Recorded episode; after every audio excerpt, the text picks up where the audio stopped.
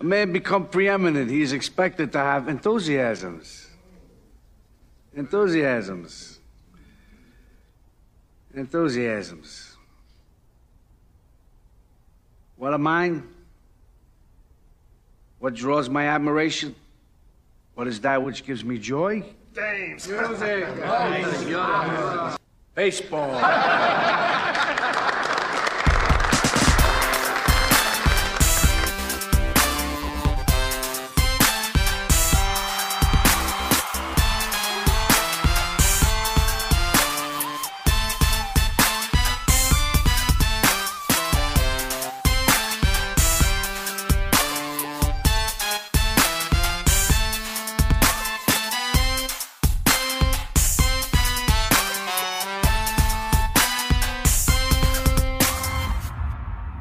Hello and welcome to episode two of the Pull Hitter Podcast.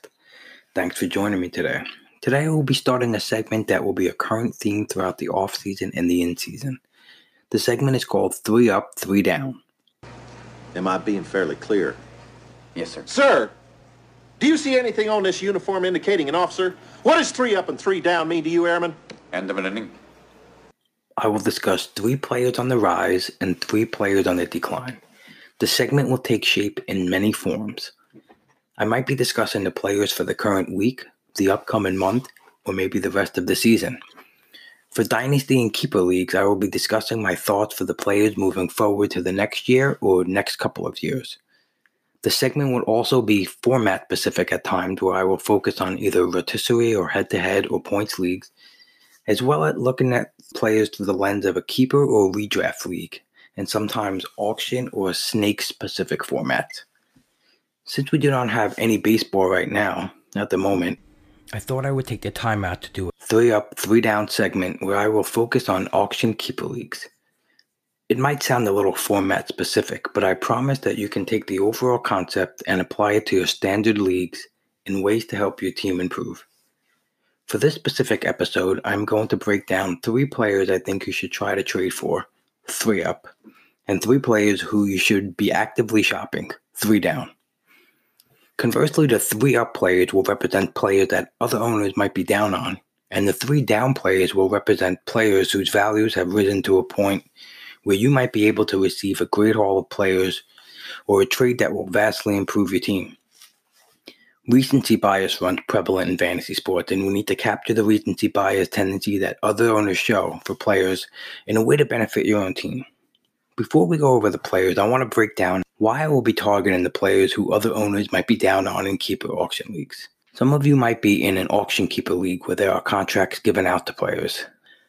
Some owners might play in a league where you keep players on a year-to-year basis, where others might play in a little more detailed league that involves contract for multiple years.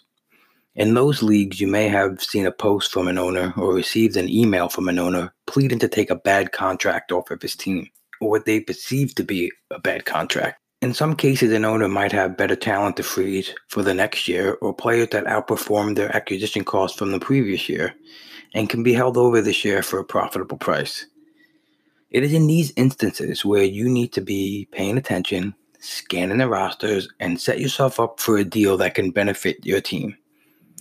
Oftentimes, depending on the desperation of the other owner, it may come to a point where you can land several impactful players as long as you take on the contracted player. There have been some rare instances where I received an email or text saying, "You can basically have anyone on my team if you take such and such's contract." So right now you may be thinking two things. One, why would I want to take on a bad contract? Remember, recency bias. Owners love to go off of the previous year. Do your due diligence and check out the performance of that player in the years prior to, and come up with an evaluation of whether that player can regain his old form. Sometimes maybe he was dealing with an injury. Uh, if he's a second-year batter, maybe the league caught up to him and pitchers had a better plan of attack against him. Check to see if that player then made adjustments in the later part of the year. Sometimes the stats for a whole season do not tell the whole picture. You can check out Fangraphs or Baseball Reference or Statcast numbers for the last thirty years prior to the season ending to see if the player himself made any adjustments. And maybe his numbers and metrics tell a different picture in August and September than it did from April to July. Hopefully you can gain some insight that the other owner might not be aware of. You are probably saying to yourself, this is number two, this would need to be a perfect storm to stumble upon a situation like this, but that is not necessarily true. You need to outwork the other owners in your league and advance your approach toward roster scanning. If you are actively checking out the rosters of other owners, it is sometimes you that can initiate these types of trades rather than the other owner seeking you out.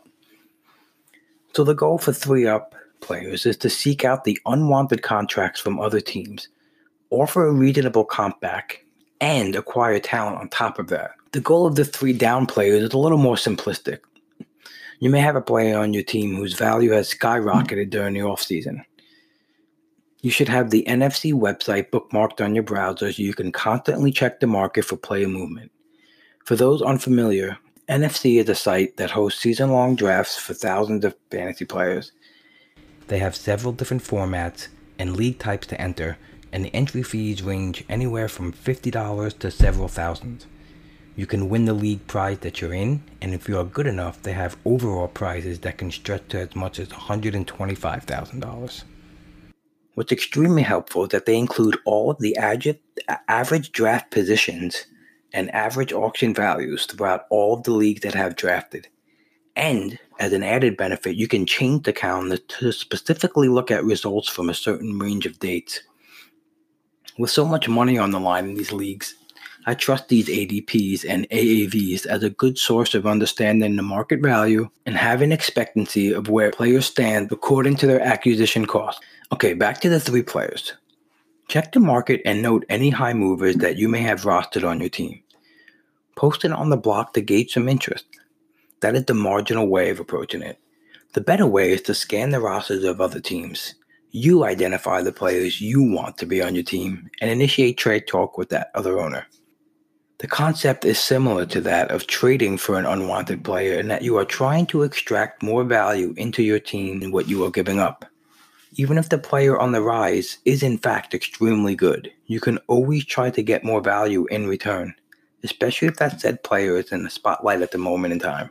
Capture that value in that moment. With that being said, let's get into three up and three down. But before we do that, there's a word from our sponsor. You ready? Showtime. On May third, summer starts with The Fall Guy. What are you doing later? Let's drink a spicy margarita. Make some bad decisions. Yes! Audiences are falling in love with the most entertaining film of the year. Fall Guy. Fall Guy. Fall Guy. That's what the poster said. See Ryan Gosling and Emily Blunt in the movie critics say exists to make you happy. Trying to make it out? Nope. Because I don't either. It's not what I'm into right now. What are you into? Talking. Yeah. The Fall Guy. Only in theaters May third. Rated P G thirteen. All right, we're going to start our three-up column by talking about number one, Andrew Benintendi, twenty-five years old. He is signed through the end of twenty twenty-one. Might be motivated. He's young. He's a prospect pedigree. The first round, seventh overall pick in twenty fifteen. He has health on his side by amassing over six hundred plate appearances in three years in a row. His stock has taken a tremendous fall during his past season and then during his offseason. From November twenty nineteen to February first, twenty twenty, he had an average auction value of fifteen dollars, ranging from as low as twelve dollars to as high as nineteen dollars, and he had an average draft position of one oh eight that ranged from as low as eighty-five dollars to as high as one hundred thirty-seven dollars. Fast forward to February first on, and his average auction value dropped to thirteen dollars. And he was going for as low as nine dollars in some leagues, with his A D P dropping five spots from one oh eight to one thirteen. Now let's check that recency bias. He returned values of twenty-four dollars and thirty-two dollars respectively in twenty seventeen and twenty eighteen, which equates to third round value in twenty seventeen and near first round for twenty eighteen. He had a three-year average of sixteen homers, eighty-six runs, eighty-two R B Is, seventeen stolen bases, and a two seventy-five average. Only eleven players have put up those numbers in a single season over the past three years. The list includes Acuña, Yelich, Betts, Trevor Story, Lindor, Altuve, Javi Baez. I think you catch my drift. I also love the fact that he leads off. His wOBA is three forty for the last three years, which is twenty points higher than the major league average. I will explain to you wOBA, read as definitions from both Fangraphs and M L B dot com. Weighted on-base average, wOBA. wOBA is a version of on-base percentage that accounts for how a player reached base, instead of simply considering whether a player reached base. The value for each method of reaching base is determined by how much that event is worth in relation to projected runs scored. So for example, a double is worth more than a single. It is a rate statistic that attempts to credit a hitter for the value of each outcome, rather than treating all hits or times on base equally. It is a better representation of offensive value than batting average or R B Is. For instance, in twenty fourteen, a home run was worth two point one oh one times on base, while a walk was worth zero point six nine times on base. So if a player went one for four with a home run and a walk, his wOBA would be five fifty-eight, which is two point one oh one, which was the homer, plus zero point six nine, which was the walk, divided by five plate appearances. His Statcast sweet spot percentage, which is balls hit in the launch angle range of eight to thirty-two degrees, which is a range that ultimately leads to better hitter results, has risen the past three years. Last year being good enough for twenty-ninth best in the league in a down statistical year. He was also shifted on thirty percent of his at-bats last year, more than double his career average. So he might have to do better to adjust to spraying the ball to the other side of the field if they continue that. He started that in the power department last year. He had three opposite field home runs in his first two seasons, and last year he had six. He came into the season with twenty pounds of added weight and probably affected him enough to change him, especially as a hitter. The bottom line, in a keeper league with contracts, someone most likely acquired him cheap as a rookie or second-year player and contracted him or signed him from some years.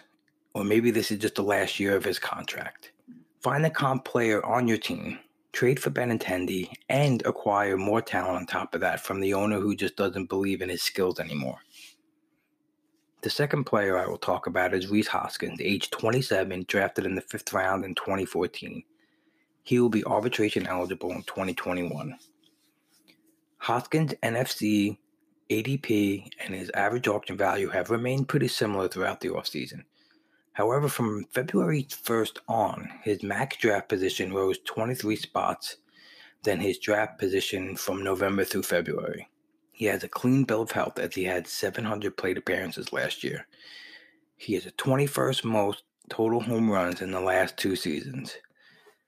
On August fifteenth last year, he was hit on the hand, and after that he returned to hit for a one eighty-two average with five homers in forty games.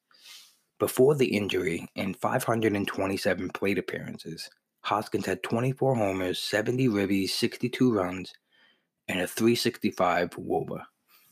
Those numbers were on par to match his twenty eighteen season, the season he returned twenty-one dollars in fourth-round value. His W R C Plus was one twenty-five. W R C Plus is formulated and developed off of runs created. If you are new to these terms, I'm going to take the time to tell you what it is. Again, I'll be reading definitions from Fangraphs and M L B dot com, which can be found in their glossaries. They tell a much better picture of what the stat means than what I will be able to tell you. So runs created estimates a player's offensive contribution in terms of total runs. It combines a player's ability to get on base with his ability to hit for extra bases.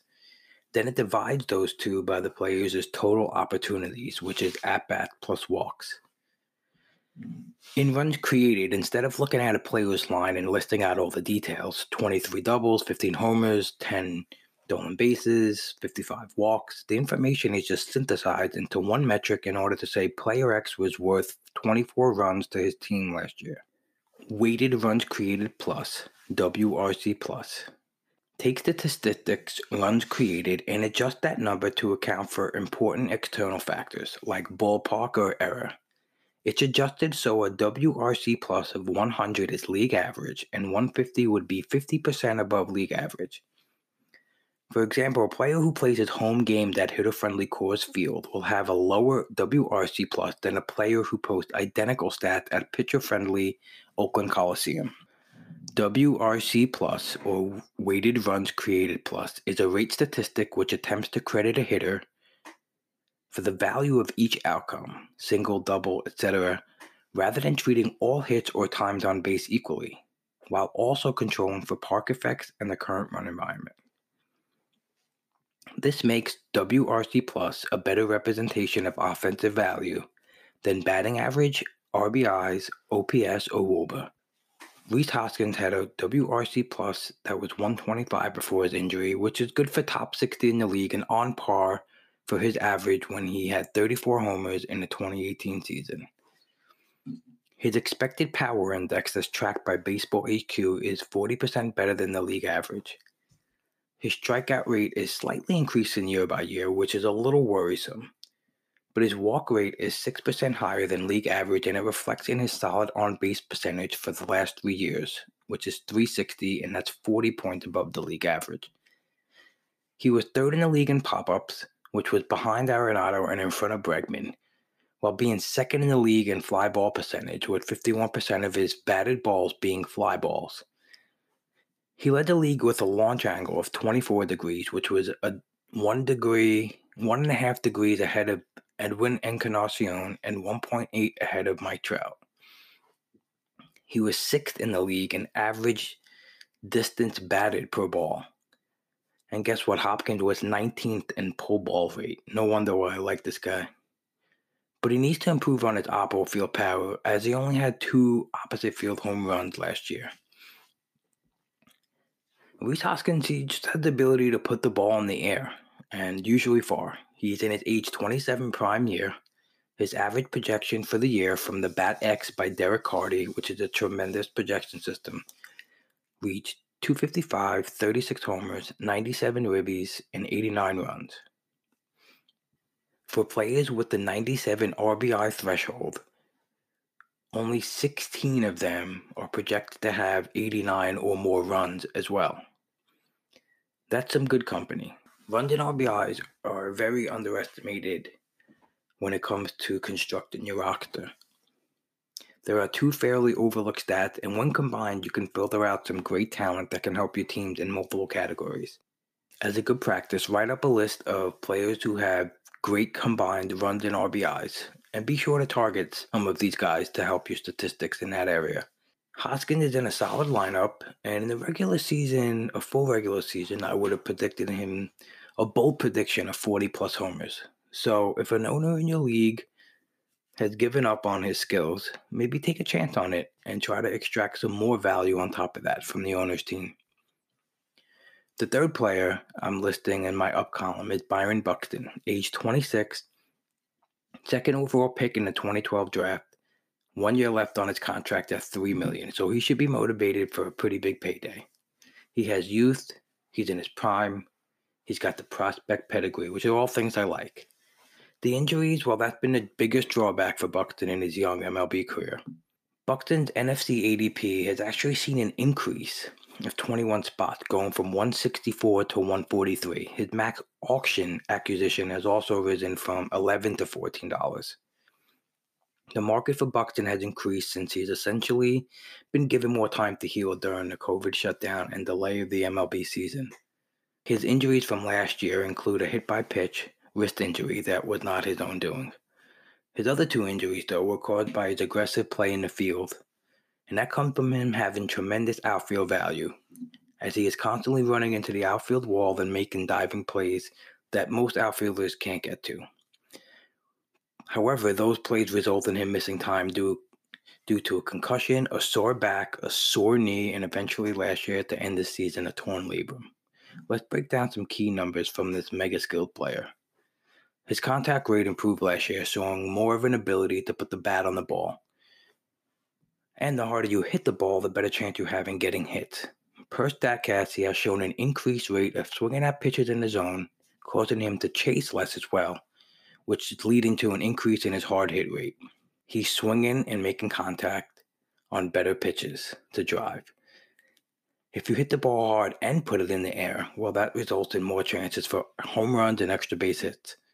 Buxton's rate for hard-hit line drives and hard-hit fly balls improved from roughly ten percent below league average to fifty percent better than league average. The Bat-X by Derek Hardy, his projection has him projected as one of only eight players for twenty homers and twenty steals if the season was fully played out, and that was only in one hundred thirty games. There was only nine players who achieved twenty twenty last year. He has a league average strikeout rate and a slightly below average walk rate. The good news is that he slashed twelve points off his strikeout rate since twenty sixteen. Now let's talk about I S O, which stands for isolated power. So for anyone unfamiliar with this term, it's a measure of a hitter's raw power and tells you how often a player hits for extra bases. We know that not all hits are created equally, and I S O provides you with a quick tool for determining the degree to which a hit, given hitter provides extra base hits as opposed to singles. It's a statistic which communicates a hitter's extra base per at-bat. So I S O is used generally as a measure of power, as doubles, triples, and home runs are usually hit harder and farther than singles.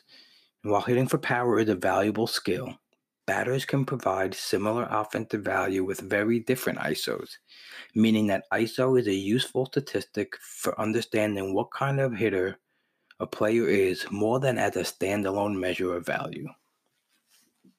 That definition coming from Fangraphs and M L B dot com. Buxton's I S O was good for fifty-fifth last year, which was two fifty-one, and a ninety-point increase from twenty seventeen, his last full season. Buxton, guess what? Shows a pull-heavy approach. I promise I'm not doing this on purpose. Landing in the top ten in pull ball rate. For all the Statcast lovers, he increased his launch angle, his exit below, and barrels from the previous years. I've always been pretty tantalized by Byron Buxton's skills, and I'm hoping he can stay healthy to fulfill this promise. I'm true to my word, and the advice I gave is I went out and I traded for Buxton in the offseason in my keeper league. The owner who had him was tired of waiting him to be healthy and erupt, and I was hoping to trade him away. In a league where the salary cap is two seventy-five, with twelve owners who can keep a max ten players from year to year, I acquired Buxton for nineteen dollars in his last year of his contract. I had Muncy for seven bucks, who the other owner coveted. I took Buxton from him, and I was also able to snag Brandon Woodruff for three bucks, Matt Boyd for three bucks, and Shohei Ohtani for fifteen bucks. Sometimes an owner wants to get rid of someone so bad you can capitalize with a trade like this. I depleted my younger keeper option by trading for DeGrom last year to make a run for the championship, which ended up working out for me. I ended up winning the league. So this trade basically allowed me to obtain some good keeper options by by taking on Buxton's contract. I also took on Ohtani, but I believe tremendously in his skills. So now Buxton, he has a lot of risk, but the reward could be exponential. He can be a league winner, especially in this short season and in the future. And if he bottoms out, I can still win this trade from the possible value I got from getting Woodruff, Boyd, and Ohtani, which is the main concept I'm trying to show you guys. Now let's enjoy this seventh inning stretch with music by Mike Rockledge, who can be found under Rack Attack, W R A C K Attack, on Spotify, SoundCloud, and Reverb Nation. A man. A man stands alone at a plate. This is the time for what? For individual achievement. There he stands alone. But in the field, what? Part of a team. Teamwork. Teamwork. Teamwork. Three down. Now remember, these are players whose value is pretty high, so that you can possibly extract lots of talent in return for a hot commodity. Number one is Yu Darvish. He's a thirty-three-year-old pitcher signed through twenty twenty-three. Let's check out his N F C A D P and N A V. From November to February, he had an average auction value of twenty-three dollars, with a minimum twenty-two and a max of twenty-four. From February on, his average auction value rose three bucks to twenty-six, and his max acquisition went up seven bucks from twenty-four to thirty-one. His A D P has also risen from sixty to fifty-two, and he has gone as early as twenty-third overall, which I think is a little too high. This is coming off the heels of his eighty-one inning stretch after the All-Star break that saw him with a stat line of one hundred eighteen Ks versus seven walks, with a two point seven six E R A. That was good for an insane thirty-seven percent strikeout rate at thirteen Ks per nine. His walk rate was an astounding two percent. His E R A before the All-Star break, that was a five. He also had fifty walks in ninety-seven innings. His second half produced twenty-nine dollars worth of value, with the exception of his twenty thirteen season where he returned twenty-eight, which was when he was twenty-seven years old. He has not returned over sixteen dollars of value in any single season, including last year. People are extremely high on his second half as a reason to be buying him at a high price. I'm taking advantage of this by shopping him if you own him. Look for a pitching-starved owner, or if you can convince another owner that his second half is indeed what he will become his norm. Maybe they will take the bait for this thirty-three-year-old pitcher who routinely lands on the injured list. Recency bias works both ways. Sometimes people get turned off by the previous year bad starts, and in this instance, it works by someone being attracted to his strong second half finish. You probably acquired him at a great cost in twenty nineteen, coming off a short twenty eighteen season and an average twenty seventeen season. I say sell. Number two on this list is Mike Clevenger. He's a twenty-nine-year-old fourth-round pick in twenty eleven who is signed through the end of twenty twenty. He should be motivated to get paid so long as he can shake this injury bug. His control was solid last year, but the ball percentage reads not so fast on that. But the rest of his metrics show full growth nearly across the board. I won't bore you guys with the statistic overload here. There's really nothing to pitch skills-wise. So why am I advising you to trade him? Well, the injury bug is one reason. He had a pretty scary back injury in early twenty nineteen and then a sprained right ankle. He then had a procedure to fix a torn meniscus in his landing leg. He has a violent leg kick and a hard land on his plant leg, which might affect his pitching. His N F C A D P stands at thirty overall, the ninth pitcher off the board, going at as high as thirteen in drafts and commanding an average auction value of thirty with a high of thirty-six dollars.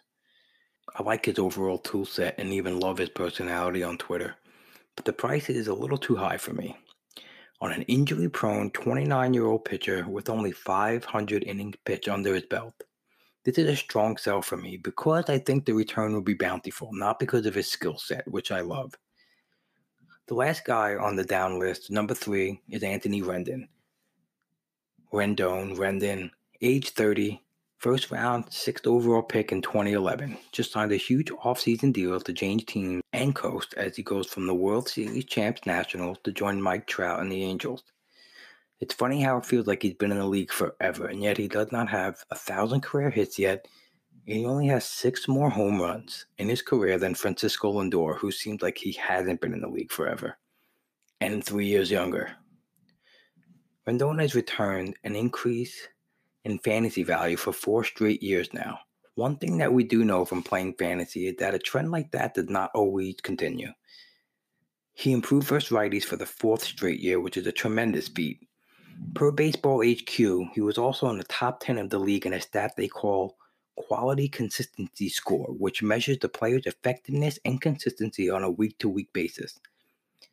Now, for you guys who don't know, baseball h q dot com is the number one site for fantasy baseball advice, as well as having the best draft and in-season resource guide with the baseball forecaster.